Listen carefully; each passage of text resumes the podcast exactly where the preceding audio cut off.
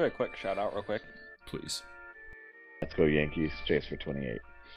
True. Not that odd. That's like room temp take, but that's all right. Oh, where's Shohei gonna go?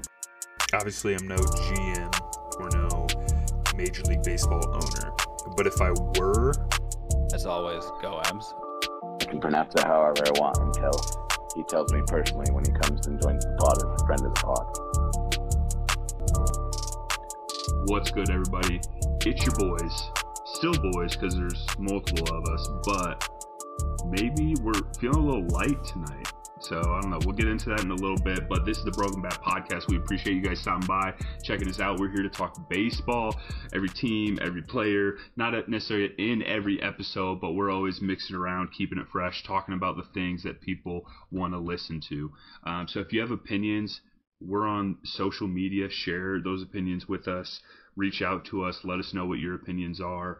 Let's talk. We love to engage in some baseball conversation. So if you're wanting to do some of that, I'm gonna kick it off to Peter, and he's gonna let you know where you can find us, so we can have that friendly conversation. Maybe some heated arguments. Maybe some maybe some things get thrown around, and someone gets kicked off Twitter. I don't know. Couldn't be me. I won't do it.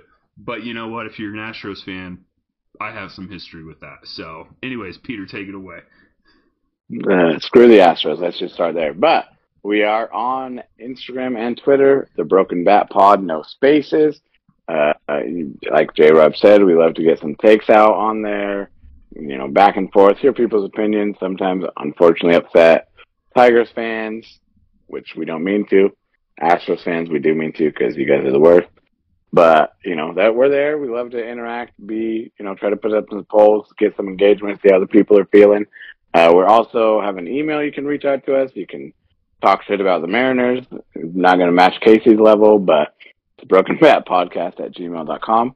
Also, if you want to see the two beautiful faces tonight, because as J Rob touched on, we are down a man right now. Shout out Casey out in the Pacific Northwest. I hope you just watch your team get absolutely smacked by the Evil Empire, the greatest team ever to exist, the New York Yankees. But hope you have a good time watching your team lose. Um, so you know we're down, but we're we're here. We're still here to give some takes. We're here to have a good time. J Rob, you go ahead and start it off today. You're usually Casey's role, but we'll let you take over. Yes, you know what? I feel awkward because this is not yeah my usual. I don't know what to say here, honestly. So what I'm going to start with is if you are watching us on the tube, YouTube, I have my beautiful Nolan Arenado jersey hanging up behind me. Got to represent. Love that man. Um, you know what? I think Pete actually Nolan Arenado. I don't even know if he's actually on like any social media because I think I've tried to tag him before and I can never find like his handle or anything. But I'm gonna find that out for sure because if he is on social media, he is the next person I'm gonna get to like have contact with us. Be an actual Like, real friend of the pod. yeah, be well like Willson Okay. Contreras. If you guys, if this is the first time you're joining us, we made a reel. I was just giving Willson Contreras all the love in the world because he has been a true Cardinal. He fights like he's there to battle and he plays with a lot of passion. And I appreciate that. So I was giving him the love he deserved, and he said essentially thank you, and I almost literally cried. So it was phenomenal, and I want that with Nolan Arenado because he is also phenomenal and plays a lot of passion that those are the players I love. But then also on the other end, Paul Goldschmidt, love that man, and that guy does not play with passion. Uh, Well, okay, he share or he shows his passion in a lot different way. He's a quiet, puts his head down, just battles. But that guy's out there raking and he's working every day or whatever. It just he expresses it in a different way than especially Willson Contreras, but even Nolan Arenado. So I, I just I love the Cardinals, obviously. So, speaking of the Cardinals, staying on that train, we're to keep heading down those tracks. Cardinals are. They were hot for a minute. They obviously were terrible to start the year. We all know it, but it's in the mirror, rear view mirror at this point. But Cardinals started, what, like 10 and 23 or something? I don't know for sure, but worst start since 1973. Almost worst start since like 1908 or something ridiculous but they've turned it around. They're currently, this is Sunday night, May 28th, that we're recording. They currently sit fourth in the division, only five games back from first place. So we're pretty, like, I don't want to say we're right there, but we're not that far behind. Is my point. Yeah, five games back, 24 and 31 record. I did have hopes at one point to say by the end of May the Cardinals would be like 500, which that is not possible. The best they could finish, because I'm pretty sure they're off Wednesday, is 26 and 31. But they're making big strides for where they were. So I'm happy. Yes, that's a big gap already. That I mean, you guys have already made up a significant amount of games, which is, yeah, we were talking. They were literally the worst team in the all of the NL Yeah. for a little bit there. So yeah, already obviously making some moves like we expected. You know, it's kind of like, what the hell is happening? It's just so weird to see the Cardinals. Literally, never in either of our lifetimes have they done that. Like they just that's what it's. So I mean, not to throw shade since Casey's not here, but that's what's so nice about like following the two teams. Like I'm a Yankee fan, you're a Cardinal fan. It's so nice because every year you go in knowing like, well, the absolute worst we're going to do is like 85 wins. Like Yeah. it's just so nice and comforting. And so yeah, to see the Cardinals was just so weird. Yeah, clearly you guys are making moves already, and uh, you know, heading in the way that you expect. And uh, would you say you're six back right now? Five back. Five back. So yeah, it's not even like the Brewers have like taken advantage and started to run away with the division while you were, because the the other teams in the NL Central, like Pittsburgh, started out hot, but you know they've faded quite a bit. But they weren't expected to be good. Obviously, Cubs and Reds aren't expected to be good, so it's kind of like the Brewers might have missed their moment because to to have the Cardinals have the worst start since '73 and not even at the end of May yet, and you only have a five game lead, like that's as a Cardinals fan, that has to be awesome to feel like, oh yeah, we are still definitely in this because I remember what was it, a couple weeks ago, me and Casey were just roasting the hell out of you because like Car- Cardinals are going to win the division, and we're like they're literally last place in the NL, but calm down. But yeah, now a couple weeks later, you're five games back. So I think things have got to be looking great. You got to be feeling great right now. I feel phenomenal. And honestly, right now, for the only, I mean, for the Cardinals, yes, but the only reason of me saying Cardinals are going to win the division, middle of May, beginning of May, and here we are at the end of May, and it's already looking like not that they're going to win the division, but that's a lot more likely now than it was even then. And I saw it. I knew it. I saw the the boys were starting to turn it around. They weren't necessarily winning games yet. But I know my boys. I watch out of 162, I usually watch at least 145. So I don't miss very many baseball games in a year, so I know what my boys are doing. But I don't know. It's I think a lot of talk with the Cardinals right now, not necessarily I mean maybe within organization, but like Cardinals Twitter is essentially where is Tyler O'Neill going to go and what are we going to get back for him? Um because we right now we have Alec Burleson um, who Lars Nootbaar. I know Lars very well. Uh, I don't know why I struggle with that. But then who's the other guy that? Oh, Oscar Mercado or whatever. He's actually played decently well. He's only he's only played in ten games, but because Tyler O'Neill's hurt, Dylan Carlson's hurt, Jordan Walker got sent to like back down to AAA.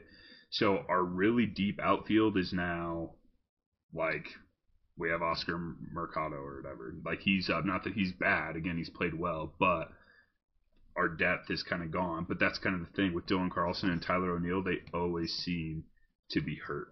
So I actually read something on Twitter the other day that was talking about um, Colby Rasmus. Do, do you remember him at all? He was once a top. That name sounds super familiar. Yeah, I can't. Like, I think it's 2012. He got traded at the trade deadline, but he was like a top prospect, and then he had spent what like two years in the league or so or whatever. So he was like wasn't a rookie anymore, wasn't even a prospect anymore. He was in the league. But he was top prospect, so he had a lot of potential. He just hadn't fully panned out yet, and because he's so young, there's still lots of potential or whatever. Um, never ended up really panning out, but he essentially we traded him at the deadline for some like pitching or whatever that helped us that year. But there that was the comparison they made to Tyler O'Neill. Tyler O'Neill is obviously a little bit more experienced than like two years in the league, but two years ago, like I think he broke in 2017 or something, so he's still in his prime, and a couple years ago, he was like finished tenth place or eighth place or something in MVP voting, like in the National League when he raked hit like thirty home runs or something. Like he had a phenomenal year, and if he can do that one year, you would think he could do that again. And he's shown flashes. His biggest thing is not being healthy, so they're I don't know. What I've been trying to think of is who because we talked about this last episode where like who are going to be the sellers and who has a good enough arm for us to get because we need a good arm like i don't know like i don't know. We need a top. It doesn't even have to be a one but if we get a solid two like what would be a two in a good rotation or whatever? It might be our one but like that's we need that to help bolster our starting rotation. Because i don't even i'm going to but while I pull this up, Pete, is there any team or any player that comes to mind that has a good starting pitcher that you think might move, like a team that might move a pitcher at the trade deadline? Um, I mean, I- see, and then I got to look into Sandy's stats, but I thought potentially the Marlins, or that Alcantara, might move this year because, you know, I'm pretty sure we pronounced that right. That was an issue going We- back we- if we you were an early listener. here Oh, tell us for yeah. sure, but That was, that's a throwback if you're a long-time listener. Um, but because I thought going into the year I could have seen him moving, but a the Marlins are doing great, and I think he's done better. I think he's settled down. I haven't paid that much attention to his last couple starts, but he started off the year not great, and the Marlins we didn't expect to be good. So I I could have seen him being as like the pitcher to go get this deadline, but now that they're kind of and it, like you said, it's kind of the only team that is like awful, awful, completely out of it at this point. I think is the A's. Yeah. But they also, like we've talked about before, stole all their people like the past couple years. So I don't, I don't even. Well, they have the one guy they got from the Yankees. I can't remember. I think Clark or something. But I can't remember his name. He's like, I think he's a talented pitcher, but he's just so young and like not consistent. So I don't see him being like a big arm to go get. But that's what yeah, as a Yankees fan, I'm always pro trading prospects because Yeah. it's like you talked about. I, I think it, it's either Scherzer or Verlander. Who like one of the big reasons we didn't get him a couple trades, like twenty, I think 2017 or 2018, whenever they got traded. The like big prospect that we weren't willing to trade to get off of them was Clint Frazier, who was like the hyped Yankees yeah, top stud, and it's like literally. I, I think I'm pretty sure he's out of Major League Baseball now. yeah, I think last year he got like a couple other teams took a chance on him, but it's just like I just am always pro moving prospects, like you talked about. And it's like we have Gleyber Torres right now in the Yankees, who was another stupid. He's the short, shortstop of the future five six years ago now. And don't get me wrong, Gleyber is a very very solid, respectable major league player, but yeah, I just think it's like when you're a team that's competing that has shots for it, like the team, the, the number of prospects that don't work out that are highly touted. I I could list so many Yankees like Yeah. freaking Jesus Montero, Torres, Clint Frazier, Greg Bird. Like there's literally the list of prospects. It's like so uh, baseball's I think the hardest game to play yeah, to excel at. So I'm always like, yeah, you can be absolutely dominating double A, triple A, wherever you're at, but major leagues is a different ball game. Like until you're like proven for, you know, two, three years consistently, I'm not like, okay, great. Volpe, I would not want to trade right now, but if like, you know, let's say freaking the Rays want to trade us Glasnow for some reason, like some stud, because like you talked about the Yankees, we need another solid either number two, number three starter, and we need a closer right now. So it's like if someone comes and offers us that for Volpe and a couple other, like absolutely trade them. Get like, so uh, yeah, I can get why the Cardinals fans are kind of like, you know, we need pitching. We need it right now. We don't need Yeah. this like potential two, three. And that's what like I'm the kind of fan that's like, like I'm not a well if you don't win titles you suck like but it's like I want to go for a title. I don't want to Yeah. just try to make the playoffs like oh like I'm the kind of fan that's like I want to be going I mean, I'm also a LeBron fan, so it's kind of the mentality of LeBron too is like, we're going for the title. We might not win it every single year, but Yeah. we're making trades. We're going for it. Competing for the title. Exactly. Like, yeah, Yeah, that's got to be the main goal. Yeah, that's and that's what I was gonna say, and kind of sidetracking, but like going with what you said about prospects. I agree. I think like kind of your number one or maybe your one or two prospects that are closest to the league or whatever. Those I'm more cautious about. Obviously, I would almost say though no one's off the board. Like everyone has their price type thing, but those like you try to hold on to unless it's like the perfect thing. Like oh the Cardinals for some reason need another outfield. The Yankees are trying to get rid of Aaron Judge. Sure, take Jordan Walker. We'll take Aaron Judge. Like I mean, obviously for the right thing, you're going to trade your prospects, but it has to be the perfect situation. But also, prospects are unproven at the major league level.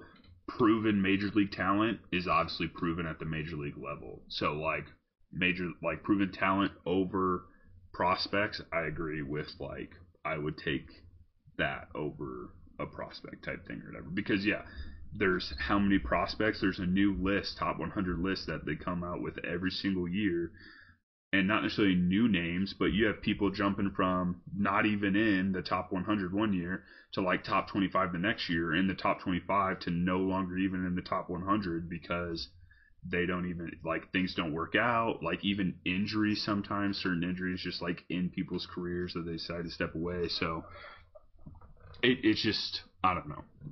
Like, Yeah, and to, just to go on like that topic, I and maybe it's just because of the way the Yankees organization runs, and you know we just have the money to we don't have to really develop prospects as much as other people do. But I can name so many prospects that we didn't end up trading and keeping, or so many prospects that are hyped and like didn't work out. I mean, Phil Hughes, Joba, both again had respectable careers, didn't turn into what they were supposed to.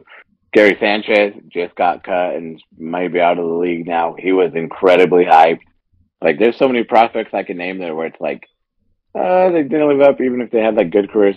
But there's not like I can't name a single prospect that we ended up trading away, and I'm I'm pissed about. You know, Yeah. like it's, Yeah. I I there's Cardinals. prospects we ended up You keep going. Cardinals. You have Yeah, well, I mean, uh, Arozarena was on uh the whoever's the stud pitching for Arizona right now.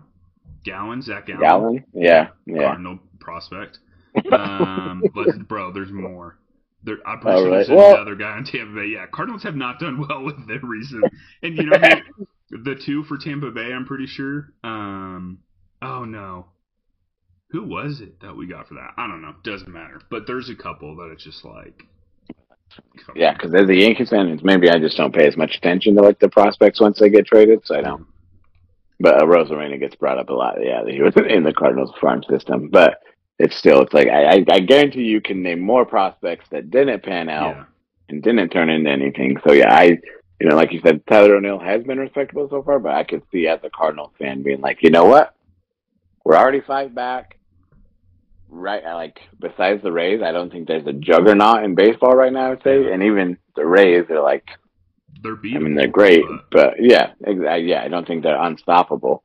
So it's like, I I agree at, with Cardinals Twitter that it's kind of like, yeah, we have these extra outfielders because we can still bring up, like, we can bring Jordan Walker back. Like, yeah, just because he had a cold stretch doesn't mean you know he's never making it back up to the majors or anything like that. So I definitely, as a Cardinal fan, would kind of be like, okay, let's go get us get us a closer, get us a you know a solid starter. And again, because of the way the season's unfolding so far, where it's kind of like everybody's in the mix. I don't know who the sellers are going to be, but it's also I think we talked about this last episode or two episodes ago too. It's like I think the teams that are kind of like, oh, and you know they'll wait until the deadline to make moves, like you know make a trade in May. yeah. Right, like May's going to be tough. Make it in you know June. early, June, yeah, early mid June. Like the teams that I think that aren't going to wait all the way until the deadline, I think are the teams that are going to be the most successful Yeah, because you kind of take advantage of the early opportunity and get a jump on everybody else rather than waiting and just like playing the wait and see approach. So I, I definitely, I, if I was a Cardinal fan, would be like, you know what? Thank you, Tyler O'Neill, but yeah. let's go get somebody. Because I would, I think one that the Cardinals have flirted with in the past, or there's been rumors that the Cardinals were interested in, like trading with at the deadline. I feel like almost every year is Shane Bieber um, with Cleveland. I think he's good. He's a just- stud. He's just also getting older every year. Not that he's like Yeah. super old necessarily, but like not great. S- Going real quick back to Steven Matz and his stat line. Um, I don't know if I even brought that up, but that's where I was going to go because he is pretty much. I think he's now like I don't know if the Cardinals know what to do with him because he's in year two of his contract, and it's he's a tr- he's so bad. Like he, he has had ten starts this year. Guess how many wins he has? Zero. Zero wins. Ten starts, zero wins. His ERA is five point seven two. He almost has a six ERA. Um, he's pitched fifty innings, ten games, so he's only going five oh, 50.1. So he's literally going on average five innings every single game. Wow. That's it. That sucks for the bullpen too. Yeah. And so and so they have to go four innings every single time he starts, roughly. He has 68 hits, given up 32 earned runs. He's given up eight home runs. Um, let's see the other ones. Opponent's batting average. Guess what opponent's batting average is against him? Um, I'd say like two eighty something. 324. Good lord. 324. Whip is 1.75. Um, yeah, 324 though batting average. That's tough. That's So, tough. what do you do with this? How man? long? I know you said he's on second year of his contract. How long is his contract? Two of four. Do you know? This is two of four. Okay, so not even halfway yet. Yeah. Um, let's see. I Going to see if I can pull up his um, contract real quick, just to see if there's like a whatever. Um, signed a four-year, 44 mil, so he's getting 11 mil a year. Um, two million signing bonus. Uh, 44 guaranteed. Um, let's see. And this isn't giving me anything else, but I just really hope there's like a team something. No, Team option. yeah, no team option. No. So he's with us through 2025. So Jeez. that's phenomenal. But I don't know. It will be. I don't know. I'm just. It's frustrating because I mean he has shown moments where he's good and like he has potential or whatever, and like obviously he's done well. Uh, but I just I don't know. He hasn't really shown it recently. Uh, LOL. He gets another two hundred thousand dollars for pitching 130,000 or 130 innings, 140 innings, 150, 60, 70. He's an all-star. He gets 50,000. LOL.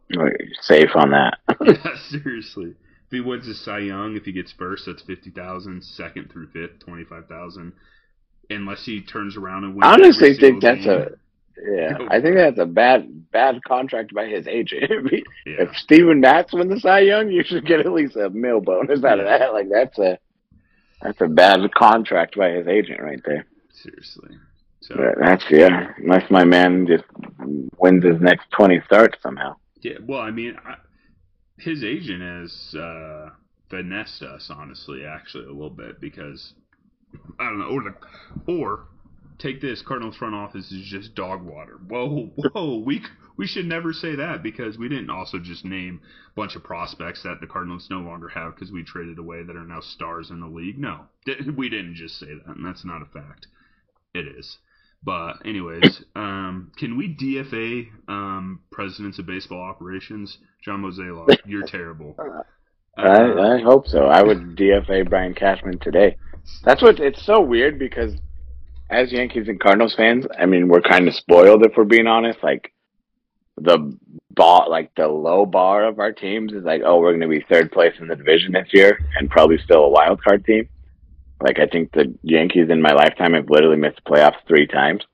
Yeah. So you know, in thirty plus years now. So it's it's kind of feels weird to complain sometimes, but it's also like, I mean, Brian Cashman has not made good moves as a Yankees GM, like in a long time now. And it's just like, I mean, he's won five rings in his tenure, so it's like, it's, but the Rays, who have no money and nothing, they're freaking such a better front office. Like, Yeah. like imagine if we had a front office. It doesn't have to be as good as the Rays because the Rays are probably the best front office organization in baseball right now. You can't say But- they're not the best with what they've done with that team.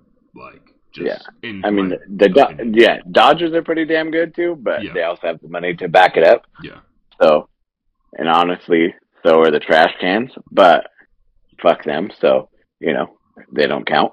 But like, so those are probably the top three like front offices and organizations in baseball right now. And it's like, imagine as a Yankees fan and as a Cardinals fan, if our front office was competitive and it wasn't just because of like, you know, having the money. I mean, Cardinals don't have anywhere near the Yankees' money and got absolutely finessed the Rockies to get Arenado.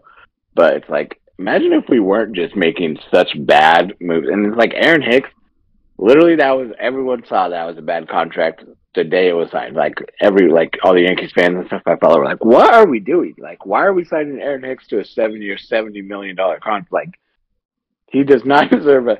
Like, yeah, you want to give him another two, three years, see if like he's a young guy, youngish guy, like see what can happen. But and it's like, man, yeah, why are you signing him to a four-year contract when it's like, you know, cool, one, two years, see what happens. But then I think they just like take away their flexibility, yeah, and then they're like, well, we don't want to make spend more money and make more moves, and it's like, well, then don't like back yourself into this corner where now we're like, you need arms, I need arms, like, you know, I mean, freaking stupid ass Montas over Castillo was an awful trade decision, and we got Rodon, who probably isn't going to end up pitching this year at this point. I haven't even seen an update in a while because I know they were talking about he might come back, you know, mid end of May. Haven't even seen an update on him in a while, so I'm guessing he doesn't end up pitching this year. You know, it's like because he's got a bad back. But we just signed him to a huge contract, and it's like, why do we continually back ourselves into this like lack of flexibility, lack of options, and like the Rays literally every single year they can have freaking a whole new ball team, and they don't like they just don't run themselves into bad decisions in bad places where they're kind of like stuck and like are forced to go out and make moves, and then when when you're forced to go out and make moves, a you're not going to be able to make as good of a move, and then it's just so uh, yeah, I 100% get. I'm, I might have to. I mean, I spoke the getting rid of Aaron Hicks DFA, so I might have to start going DFA Brian Cashman as well. So I feel you on that. facts. Because yeah, that's I don't know. I agree. It's well, especially with the fact that we are spoiled as like our fan bases because I think Which we absolutely are. But Yeah, oh, 100%. And I will admit that every day because my expectation is for us to at least make the playoffs. If we don't make the playoffs, that is 100% like guaranteed a failure of a year. Like that is the expectation. You at least make the playoffs, but honestly is like even further than that, ideally we should be competing for the championship every single year. I don't expect us to win every single year, and I know it's extremely hard. I feel like it's even harder in today's age to win now, just because I feel like the playing field is so much more even than what it was, Yeah. say, 50 years ago. Like, just because there's so much more talent, and even like even social media, I think plays a part of like being able to find talent in different parts of the world and different things, and so I don't know, but it's just it's frustrating when like yeah the front office just makes stupid dis- decisions and do stupid things and then i don't know the cardinals are it's just i i've always never i've never been a fan of john Mozeliak. So i don't know it'll be interesting but yeah there's news headline from cardinals inconsistent Matz to move to bullpen for next few games. So that was as of yesterday. Mhm. So there um, goes that Cy Young. Yeah, seriously. So I don't know. That the other thing though, we have like Liberatore for the Cardinals, who's I don't even know if he's considered a prospect because he's been up a couple times or whatever. But like ultimately, I'd assume he still is just because he's in the minors still the majority of the time. But he just got called up last week, and he pitched really good. And he pitched the other day, pitched really good again. I think he gave up like three runs, but they weren't like he. I don't know. He just pitched really good, but the Cardinals are like thinking that he's going to go back down to the minors, and it's like, why? Like, why are you making these moves? He's proving himself at the major league level. Like he's he picked up a win, one thing in that in ten attempts Steven Matz could not do. Like he's already done something someone that's been up here all year hasn't been able to do or whatever. Like, so I don't know. It will be. It's just stupid. I don't know. But Yeah, it pisses me off so much when teams when the the Yankees. I think it was, I think his name was Delvey or DV Garcia or something last year. But the Yankees did the same thing. They called him up a couple different times because we needed like a spot start, somebody was injured or whatever. And the first like two or three times, he was freaking great. And it's like, what what is happening? And every time they send him back down, want to see him for like a week, you know, for like two three weeks. So we needed a spot start. And eventually, he didn't come back up for like two months or something and then came back and got lit up. Yeah, And like I haven't I haven't seen him since, but it's like why I I hate when teams do that. It's like, guess what? If you had a great start, like I don't care that you're paying, you know, this guy way more. It's like if he can outperform, like let him come and outperform, and don't you know send him down for two months. Freaking who was the Yankees? It was the year after Judge. What was it? Andujar. You remember mm-hmm. Andujar Yeah. for the Yankees? Came up, played third for the year after Judge, finished I think second in the rookie of the year. Looked like we had Judge and then Andujar like back to back stud rookies, and then the Yankees. I can't remember who we got, but somebody else to replace him at third, or maybe he got injured or something. And then they just never, ever again gave him consistent playing time. yeah, And then after a little bit, we switched him to outfield, but we'd bring him up for like two, three games, and he, you know, would look pretty decent. yeah, And then they'd send him back down, and then like eventually they did give him a little bit of a run, but it's like after yanking him around for three years, and then he got DFA'd last year. But it's like I did. I hate when teams do that. When it's like, if someone comes up and performs, like ride him. Like yeah, you know, maybe with Jordan Walker, it'll be like a 12 game hit streak and then they'll dive. Cool. Let him go back and figure it out at that point. But like, I hate because I think that just, and baseball is the most mental, well, besides like golf or tennis or something like an individual sport, I think baseball is the most like mental sport. And so I think that just messes with people so much. And it's like, I went up, I did my freaking job. Why am I not still in the majors? And then they go back down and they're probably disappointed. And then like, so they might not perform as well in double A or triple A as they were, and then like might not get called back up. And so it's just like I hate hate when especially my team does that. So it's just like especially like yeah, when you said Matt isn't performing, like cool, give a spot. Like yeah, that sucks. And I guess you know with some contracts feel like you said that person down, then it like what they're not allowed to, whatever it is. But I I hate that aspect, and that's the thing that maybe it's just because I don't follow the Rays or Dodgers or other teams, but I think that like super successful front offices and organizations aren't doing it that way. Yeah, like when they're ready to bring a guy up, they bring the guy up and the guy gets to stay up and like build and grow and develop and have that success rather than get freaking yanked back and forth all the time. yeah. One in, I don't know, because it makes me think of Jordan Walker. Like when, well, you brought him up, and then just talking about prospects and everything. I think it was the right thing that he made opening day roster because he played really well in spring training. Then he yeah, had that 12 game hitting streak to start the year, and then he struggled a little bit, and then they sent him down. Not that he was doing terrible, but he it looked like he was declining a little bit, but it was also like, and I'm pretty sure we read this stat or I read these stats in a previous episode, but essentially like he was hitting the ball on the ground like 60% of the time or something like that. Just something insane where like he's a big guy, 6'6", 245. Like he gets the ball in the air, the ball's naturally going to carry a long way. Um, but he's just hitting the ball into the ground so much that they wanted to try to fix that. Um, and I think he's turned it around some. Like he's still not doing amazing, but he started like his first. Let's see, he went his first game in Memphis was April 27th, um, and so his minor league average started over at zero. and it's like 125, 250, 188, um, and then was like in the ones for a while. It didn't like break the twos consistently until like May 20th, like this last week. But now he's been hitting, he's hitting well. So after today, his average is at 238. Still not amazing, but like his average is continuing to go up.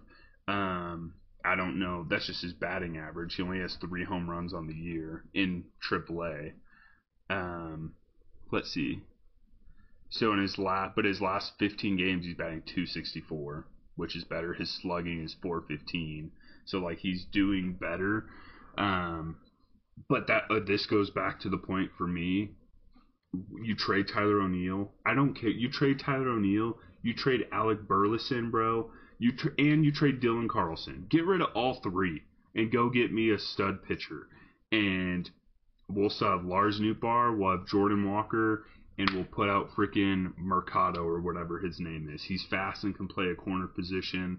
Like defense is important, but he's good enough in the outfield. Even though in one of the games, first game in Cleveland, he went to go catch a ball at the wall, jump backwards out of his glove over the wall, home run. Oh no! So, oh, no. that was a good Oh, time. no. Don't worry, we were already losing. Like we lost that game, and we were already losing and lost by like four or something. It was a solo shot, so it wouldn't have really mattered. But still Wasn't a game changer. Yeah, but Yeah, that's always thing to watch your team. seriously, and he's yeah. look around like, yeah, man, you put that over the wall. Yeah. But Just watch it hop out. yeah, so I, like I would honestly take that. Like, get rid of talent. Like, because that's the other thing we have to understand, and is frustrating. I think from a fan's standpoint sometimes is there's some people you don't want to get rid of. Like it and it's hard to let go. Like i honestly like tyler o'neill but there's been a lot of frustration there because he is literally always hurt. Like all the freaking time. Um i'm gonna pull up his stat. He's played paul goldschmidt has played 53 games this year the most on the team. Tyler o'neill has played let me go i thought it was 29 um 29 games which isn't a crazy difference but that's 14 It's almost half. yeah Didn't you say No. 53 to 29? yes i did no so it's what 23 or whatever Yeah, that's big, 'cause, 23 yeah, games. yeah, yeah, yeah. So that's 23 games, and Paul Goldschmidt doesn't play every day. There's two games in a row. He didn't play. Um, there's one day, a whole series, he DH'd and then was off two days in a row, not hurt. We're the Cardinals are just going through a stretch that ends on Tuesday of we we're playing 19 games in a row. So sometime within the last week or two, he literally DH'd and then got two days off in a row, which was Yeah. good for him. Um, Give him some days off his feet, absolutely. yeah, so, but with that though, again, Paul Goldschmidt still has played the most games on our team at 53, and Tyler O'Neill's at 29, which is insane. So 23 Yeah. less games. He like that means he's almost been out four weeks. Tyler O'Neill, like he's just not playing. The last I'm looking, the last time he even freaking played, May 4th was the last time he's played. So he's pretty much been Wow. out the entire month of May. He's always hurt. Um, he pretty much, I mean, minus a day off here or there, he played pretty much all of April.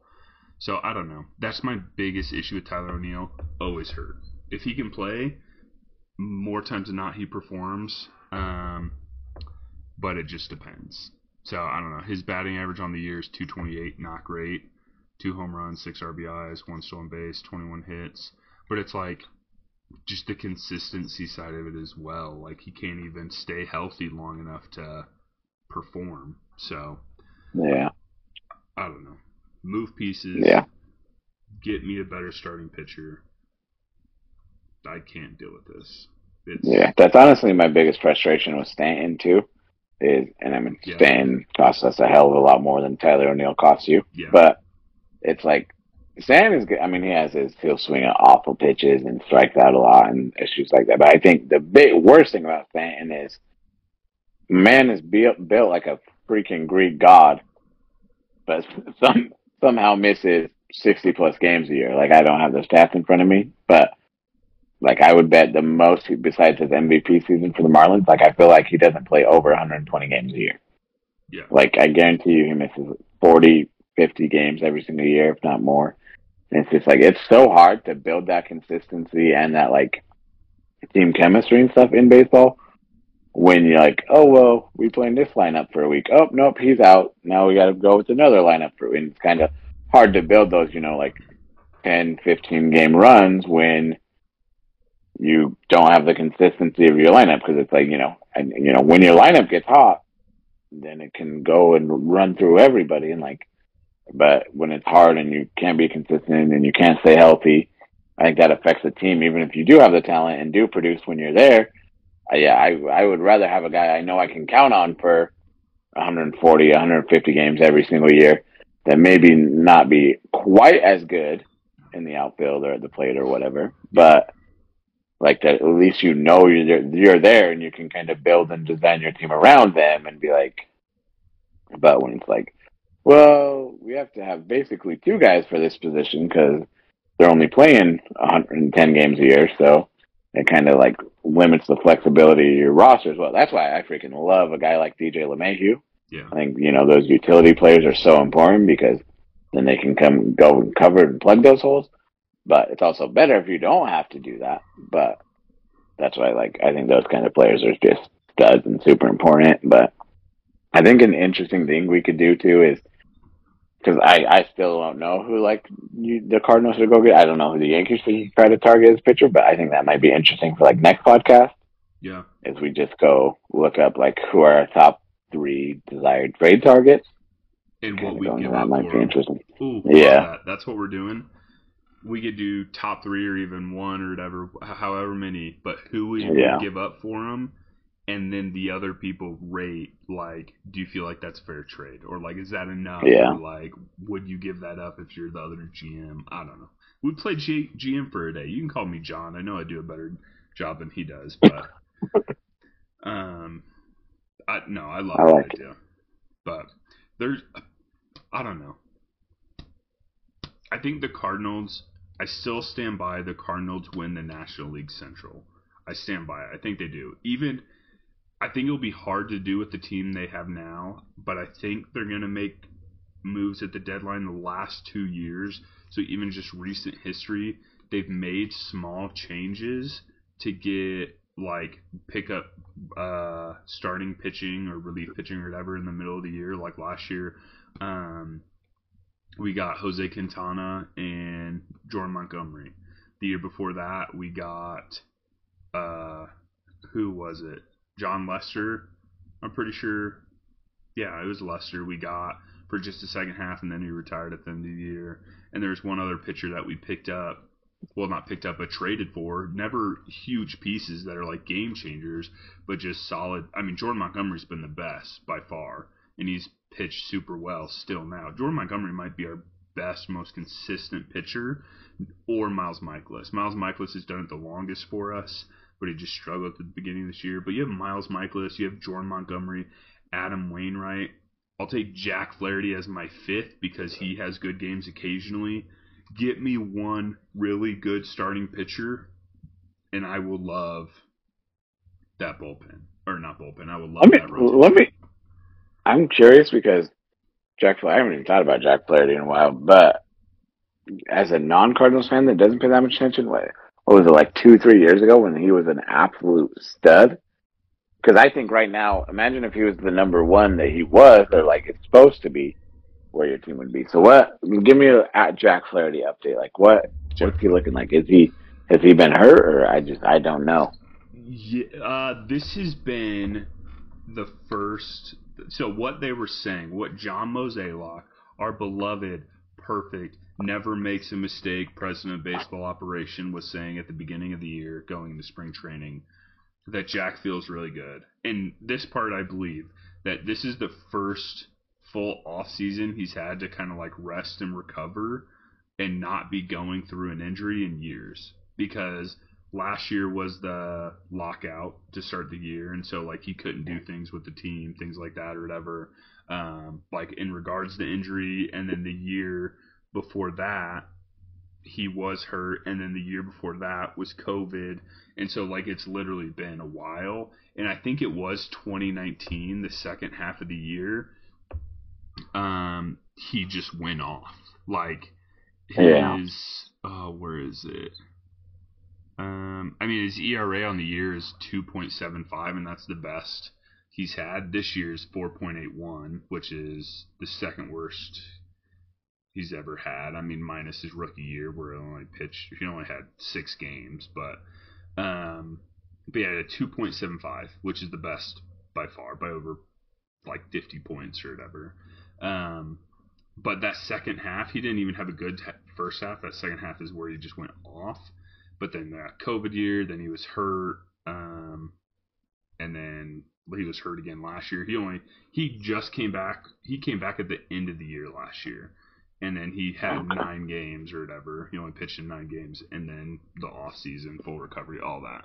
But he's pitched in 11 games this year. He's three and four, 4.81 ERA. Uh, his the opponent batting average is 262, 1.53 WHIP. So not amazing. His walks were super high, especially at the beginning of the year, but he's pitched a lot better um, as of late. Like his, well, actually, I don't know about that. He's actually looks based on his ERA, he's getting worse. His ERA in May is 5.88. So Oh, jeez. and he has, but he's one and one in the month. He's going. I guess what I say, why I say that, he's going deeper in, into the game. Like his last game, he pitched on. He pitched yesterday, the game we won. Uh, he didn't get a win for the game. Got a no decision, but he went seven innings, gave up seven hits, but only gave up one run, one walk, four strikeouts. Um. So like that. I mean, seven innings, one run, got the no decision, but I mean that's a solid. You'll outing. take that. Yeah. Um, Take that every time. the time before that, gave up three runs and four and two thirds. Time before that, seven innings, no earned runs, five innings, three earned runs. It was May fourth, terrible. Two and a third innings, nine hits, ten runs. That was his worst. I think that's why his ERA is bad. That was his worst. So outing of the high, year. yeah. It seems like almost every other game though, he like he'll go seven strong, then he'll go five, then he'll go seven strong, then he'll go four. So Yeah. interesting. Because I just I hadn't before you said his name, but I hadn't thought about Jack Flaherty and so long. But then yeah, I remember be back. Yeah, I forgot it was only that like second half post All Star break or whatever where he was just like Like an absolute freaking stud. Yeah. So yeah, his name wasn't in the conversation whatsoever for like Cy Young, and then second half he like arguably could have won Cy Young just based off his like second half stats. Like because how good. amazing. Yeah. But I don't know. It's he's free agent after this year. Personal opinion, get rid of him. Like I think he has potential and he's still good, but he's also he's now been in the league for a little bit. He hasn't. I mean, I don't know. I I don't. Well, I'm not necessarily all on board for getting rid of him, but I think he's going to want a decent amount of money because he does have a big upside. But kind of same thing I'm talking with Tyler O'Neill show me a full season you've been healthy. Like when is the last time you've been healthy for a full year? Like let's freaking look. Um 17 games in 2021, but before that 33 games in 2019. Granted 2020 is a shortened year, but then 17 games in 21, 9 games in 22, 11 games in 23 so far. So haven't been healthy for a full year and shaky when you're healthy. So he's going to want more money than he wants. And his, I don't want to say attitude, but where, did you see? I think it might have been after the Angels, or there was one start recently where, like, I don't know. Jack and the media, they're not friends. And they ask him questions. He does not do well with the media when they ask him hard questions after he's had a bad outing. Um, it's just not the Cardinals' way, if you will. And so Mm, I just don't think he meshes necessarily well with that. Which, uh, so I doubt he's a Cardinal next year, but we'll see. It'll be interesting to see how that goes. But that also goes to the fact of do you know how many pitchers the Cardinals has have locked up after this year? Starting pitchers. Uh, two to three, I would say, because I know his Wainwright last year. You just said Flaherty's a free agent, so I'd say Uh, I think Montgomery's a free agent too after this year, isn't he? Montgomery's a free agent I after think- this year. That's what I was gonna say. I thought was, that's one of the reasons the Yankees traded him because he was coming up on it. Yeah. The so Miles Mikolas just signed an extension to at the beginning of the year, like I think into the season. But so before that extension, it was the one and only Steven Matz who we had. Wow, locked so up. now we have Steven Matz who's Locked up. phenomenal and probably well and is actually at this point no longer in the starting rotation. So the only starting rotation pitchers we currently have locked up after this year is Miles Mikolas. So Wow. Uh, once again, I will reiterate: we need starting pitching, not only for the fact for us to make a postseason and playoff or in a World Series push, but so we have a starting rotation next year who isn't full of nobodies. And we uh, like we knew this. This is another reason why the Cardinals fan base was so upset. Like in the off season and going into spring training is because the Cardinals did not make any moves to get starting pitching, and it's one of our biggest needs right now. So I don't know. I'm not the GM. They don't pay me for that, so I don't make those decisions. But if it was me, I could uh, make some decisions and it'd be good. But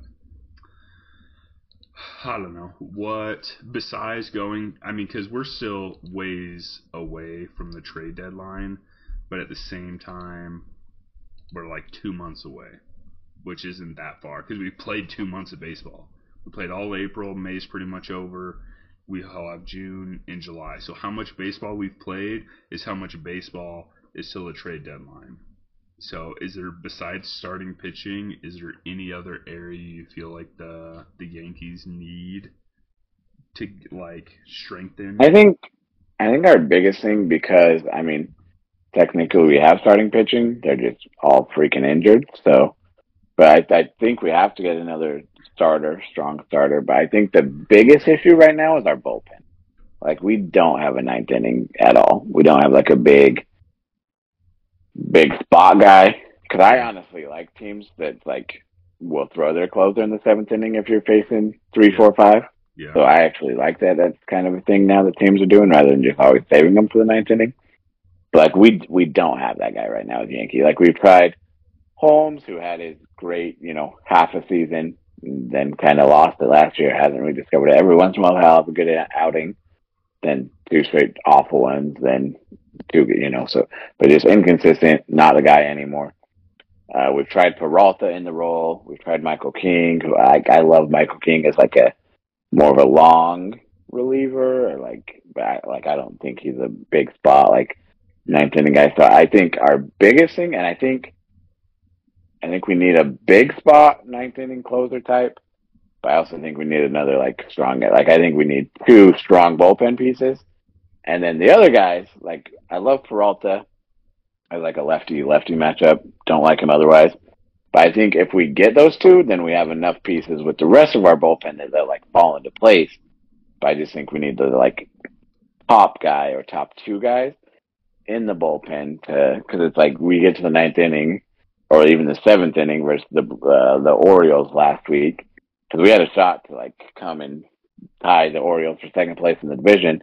Then they end up smacking us the next day because you know I think they just gave them all the confidence like oh we just dropped seven runs on them came back like screw these guys and they came and beat us again so they t- ended up taking series from us where it's like if we had our bullpen in order like we should have a bullpen then I think we win that series and then it kind of turns the whole outlook around again we're still a good team we're still looking but I think that's our biggest pressing need right now is we have to strengthen the bullpen so I think that's absolutely what we need to go get so the next episode when we're going over that that's definitely where my focus will be Yeah, it's gonna be.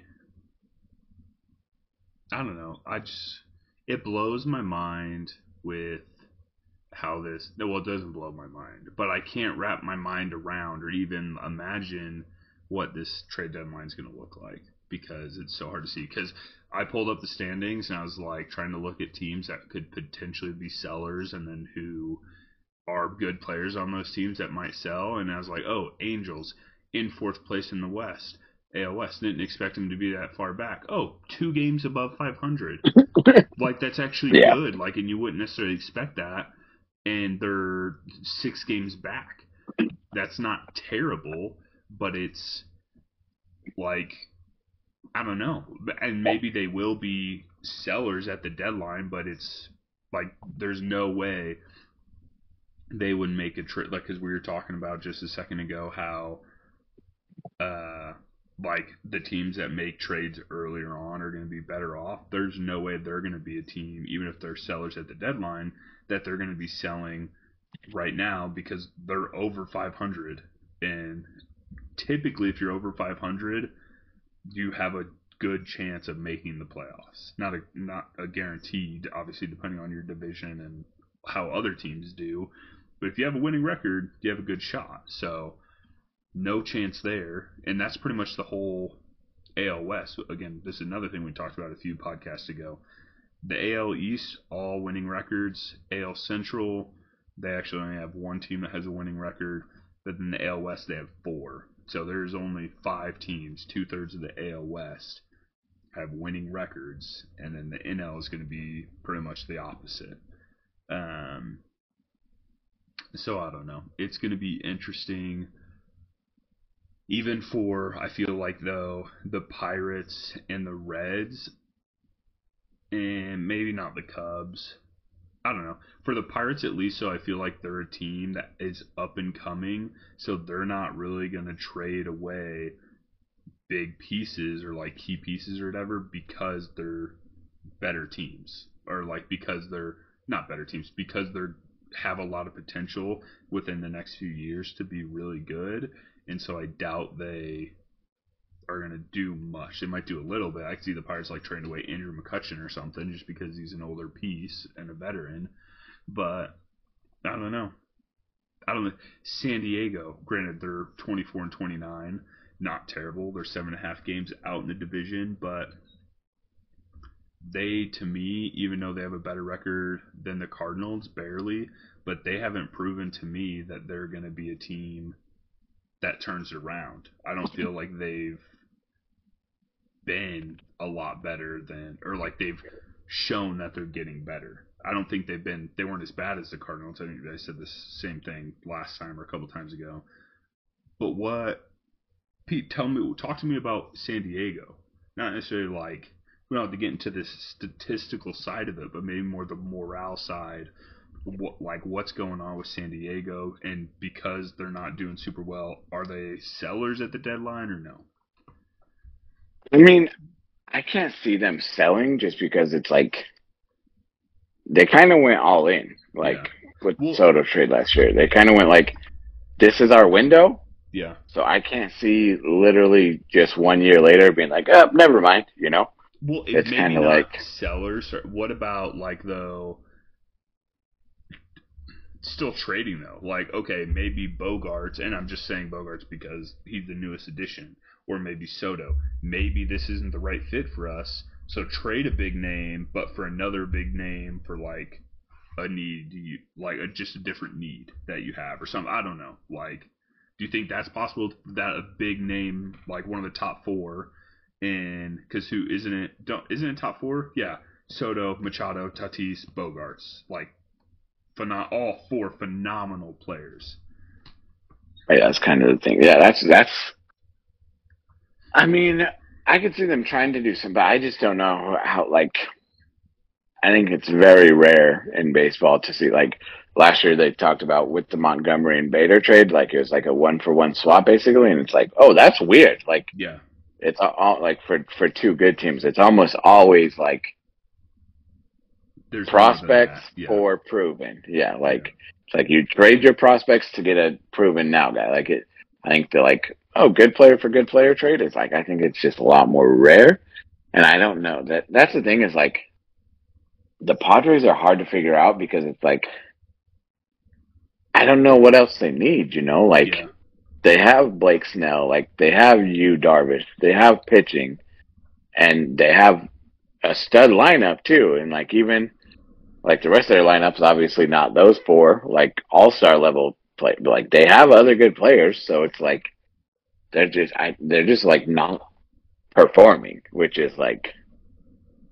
You know, because I know Soto started off the year bad, but I know he's been better. I think Bogaerts hasn't been good, but I like I, I just don't see what they can do. I think I, I, I think they'll be buyers at the deadline, but I also don't know like how big of buyers they can be. You know, Yeah.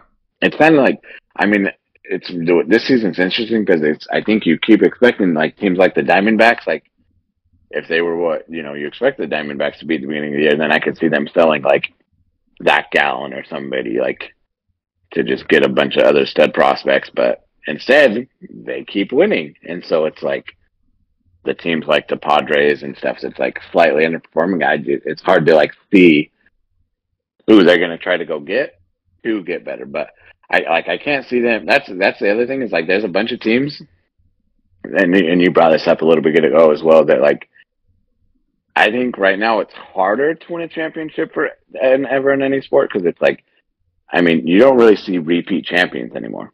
Like in baseball, I I think I don't even remember the last repeat champion. Was it the Yankees? Has it been that long? I'm trying to think back. I don't remember. I mean, you have the Royals win twice. You have the Rangers that went twice, but the Royals only won one. Rangers lost both. Rays have been. Uh, Red Sox never repeated. I'm trying to think. I think it might have been the Yankees Yeah, because even if you go to like when they won there. I think it was because even if you go to like the Giants when they had their big run, they won. It was, like, every times. other year. Like, yeah, it was every other year. Um, Yeah. I just pulled it up real quick though, but to see. Um, going back, going back. Yeah, it's Yankees in '98 to 2000. Right when they won their three. Yeah, But it's and so, but that's why I think it's like you have so many teams that are like the Padres are like all in right now. You know, yeah, Dodgers are like taking a step back, kind of, but they're also like expecting to compete and go for titles. Trash cans expect to compete and to go for titles. Yankees every single year. Rays every single year. Baltimore, this is kind of like their run right now. Blue Jays, they're going for it. Cardinals, always going for it. Brewers, like, I just think there's so many teams right now that like, and they're not. I don't think they're wrong either. They're like, yeah, this is, could be our like this is the window. This is our opportunity. Let's go get ourselves a title because it's like once you win that title, you're kind of like cemented. So it's like, and and I like, I but and as as a fan of it, like if I was a Padres fan, I would be pissed if they like start sell like like we haven't been good for how long? Like since T- Tony Gwynn was around, like and we go for it for you know like two years, and then they're kind of like ah, never like. I'd be pissed if I was a Padres fan. So yeah. that's what's kind of it's like interesting because there's so many teams that are like, oh, we got a shot, let's go win a title, Yeah, and then like you know some like again the Rays are the only team that's like and Dodgers have been really good lately actually as well, but still like nobody's like dominating or like I don't know if there's any fan bases that are like feeling great about themselves right now besides like the Rays obviously probably the D backs because they're you know overperforming so it's like it's an interesting year for sure right now. yeah. Just to read off some stats for the Padres. Soto, um, this is batting average, and we can go to other ones if we want. But Soto's batting 261. Bogaerts is batting 253. Um, Machado's batting 231. Tatis is batting 246. Those are their big four. Um, that the only other kind of notable one is Kim. Their second baseman is batting 242. Cronenworth is batting 215. Grisham's batting 188. Like, so they have some. I think, like Bogaerts, Soto, those are decent. They're not amazing, but 253, 261. I don't know. But that's what's honestly just sad. They don't have anyone in 300s. So, but they, I don't know. Soto's on base percentage is crazy at 422. It's because he has 50 walks. But I don't know. I think everyone on the team is underperformed it, Yeah. from what they expect. Not that they're playing Yeah. terrible. They just have underperformed from their usual, at least on the hitting side, and it's just caused it to. Yeah, and that's what's interesting because yeah, I don't think like you can like pinpoint exactly like oh well, once Machado gets it going or once Soto turns it, it's like it's kind of just like collectively, and it's also weird because it's like you think especially with that kind of protection around you in the lineup, like at least one or two of them got to be getting pitches to hit because it's like you can't try to work around all four of them. Yeah, So it's like you'd imagine. I don't remember exactly how their lineup goes, but you imagine at least the two and three hitters are like getting pitches to hit because you can't try to work around and finesse the whole top four of your lineup. So it's like yeah. Well, then, interesting. But that's sorry. Go ahead. no, you you go. You finish. Yeah, that's what I was gonna. So it's kind of. I. It's almost. I wonder if it's just like kind of once one of them gets hot, so then the other guys like start getting pitches to hit. Like I wonder if it's just that simple where it's like once one of them turns like if Tatis starts hitting like he's back in AAA again Yeah, and just goes off and has like you know eight games where he's just killing it. Like I wonder if it really would just be that simple where it's like once one of them clicks in, it kind of like puts everything else in line and they start to perform like you expect, or if it- kind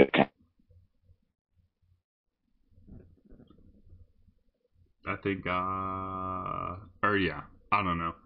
There one thing as well, or kind of reading off the pitching side of it, is there's they have three starters that have started ten games, which is the most for them. Um, being Yu Darvish, Blake Snell, and Michael Wacha. Michael Wacha is the best out of those three. He's five and one with a three point four five. Blake Snell is one and six with a 5.04 ERA, and Yu Darvish is three and four with a 4.61. Um, then you have Seth Lugo's three and three, Joe Musgrove's two and two, um, and then a couple others that have had a few starts. But they're starting pitching. They have some good names, but Michael Wacha, he's a former Cardinal that was shaky and like never. He's one that couldn't get healthy, like can be healthy consistently and perform consistently. But he's their best pitcher right now. Um, and also has I think the most innings pitched for them as well. Yeah. So I don't know. It's maybe they need pitching because Blake Snell going one and six and ten starts. That's not even just like because sometimes pitchers just don't pitch well, and so but usually or not not pitch well, but sometimes it's the run support. But usually when you lose six games out of ten games, at least some of those, if not the majority of those, you're probably losing, like giving up a ton of runs, especially with your ERA being over five. So he's not just not getting run support, he's also giving up a lot of runs and losing games. So I don't know. There's San Diego's the biggest question mark because they're probably top three, if not top three for sure, top five in spending, just with all the names they have on their roster. And they're not even they're not close to making a, a wild card spot right now. Like that's how bad it is. Yeah, the, the, the other, I think the last thing, maybe interesting thing about the Padres too is it's like, I don't know if you can go. I mean, there's obviously pitchers that are better than Blake Snell, but it's not a long list. Like, you know, former Cy Young, uh, he's not having a great year, but it'd be hard to go find a pitcher that's better than Blake Snell. You know what I'm saying? Like, Yeah, so that's just like, and like you talked about, you know, maybe they're just going to trade, you know, Soto for another good player rather than try to like rebuild or something or get prospects back. But it's like, it's hard to find players better than Soto or Tatis or Machado or even Bogaerts or Blake's. Like, yeah, like it's hard to find players. Maybe they're not performing like they're supposed, but it's like those are some incredibly talented players. So Yeah. it's like it's al- oh, it's almost hard to find upgrades, especially that are going to be available. Usually, if you're a player that good, you're not up for trade. Like yeah, yeah, so, yeah, that's the other thing I think is a big issue with the Padres is it's like, yeah, we might find players that are having better years, but are they better players than those Yeah. guys? Like, yeah. It's I don't know. That's what's going to be interesting to me just to kind of see how that plays out and how it works and what happens. Biggest question. I've been saying it all year. We've been talking about it all year. Trade deadline is going to be crazy. And it may, who knows, it could, not that it's going to be crazy the whole time, but maybe things start to happen here in the next couple weeks. And then another thing here and there until the very end of the trade deadline. But there's so many questions with so many teams. The Cardinals, the Padres. I think one team looking at it, or a couple teams, I think the Cubs will be sellers because I think they started well and were maybe, oh, maybe they could actually make it work with this team. But that has gone downhill quick. The Nationals will be sellers. And that Oakland will be sellers. Kansas City will be sellers. White Sox will be sellers. That's five teams out of 30. Like, who 28 or I mean not 28, 25 teams are going to pick from five teams. Like there's no shot. And And a lot of those teams have a lot of those teams have already been sellers for multiple years too. So it's not like they have they have left? a ton ton left to sell, right? Like yeah, the A's have sold off the past couple years. Nationals have sold off uh, pretty much their entire yeah. Series winning team, unless you someone wants to go get Stephen Strasburg, LOL. Oh, who I haven't even seen pitch in I think like three years. Like Yeah. you know, Cubs have sold off everybody relieved, so it's like those yeah those t- teams are the ones that are for sure seeming like sellers right now. But it's also like I don't know how much they have left to sell. So it's the twenty five teams for five, with also the like. I mean, those teams have sold the past few years, so what's it like? It, it's going to be crazy to see. I think there's going to be some fan bases that are going to be very upset that their teams decided to become sellers because like what the like we had a shot to go to the playoffs. Like what are you doing? But Yeah. So I don't know. I think there's a couple other teams that could get there.